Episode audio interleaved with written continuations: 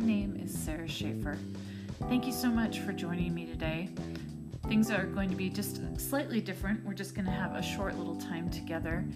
And instead of meeting up with Kathy, who is in snowy Netherland this week, I am just going to share a few thoughts with you. Out of James, it tells us that wisdom that is from above has these characteristics it's first pure, then peaceable, gentle, open to reason, full of mercy and good fruits, impartial, and sincere.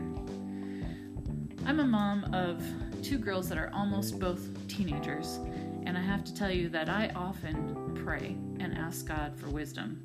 It's not very often that I ever try to figure things out on my own anymore. I'm too old and I have too little time to even take that trip down that road. So I'm always just saying, in fact, I say the two word prayer often Lord, wisdom! Exclamation point.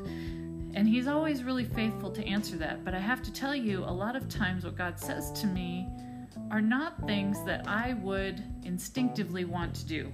Because again, God's wisdom is first pure, then peaceable. His reason, his wisdom, excuse me, is reasonable and it's full of mercy. Well, sometimes when your kids are acting up or things aren't fair at the office or someone in, you know, your friend or family group has just treated you not quite right, the last thing you want to do is be full of mercy. In fact, sometimes you want to kind of come down on them and tell them how much they hurt you or how wrong things were to stop and say, wisdom is merciful, and what does that look like in this situation, in this relationship, in this problem? That gives me the opportunity to stop, to think, and to really apply an approach that I normally on my own would not have done. A few years ago, I was teaching a Bible study, co teaching with somebody. In fact, that meant I would teach every other week. One week I was not just teaching, but I was also leading a small group, and the other teacher came in and joined my small group. Later, after the Bible study was all done, she told me how I had done everything wrong in the small group.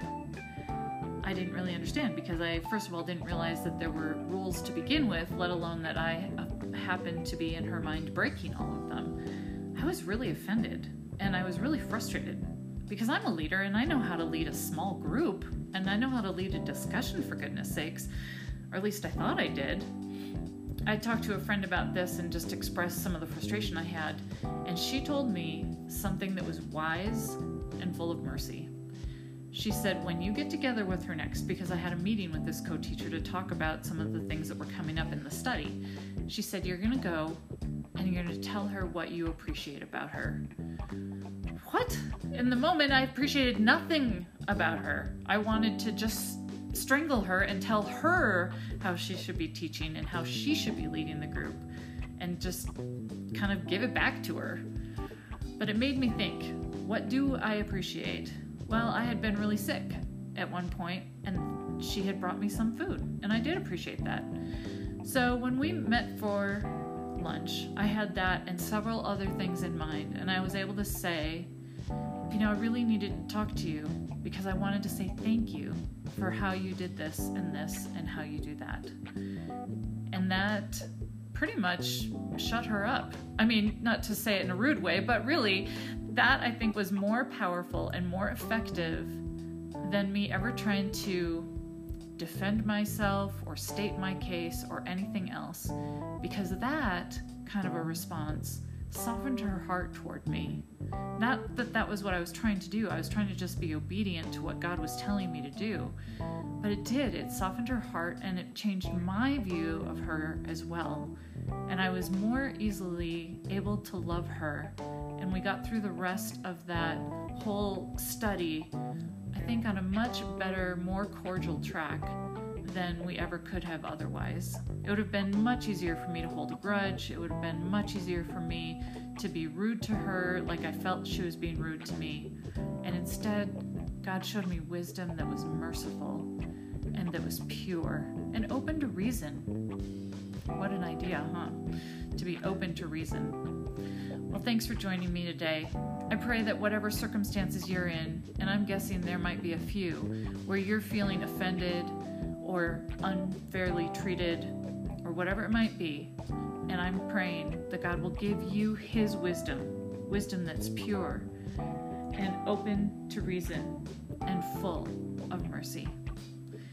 Listeners, thanks for joining me today.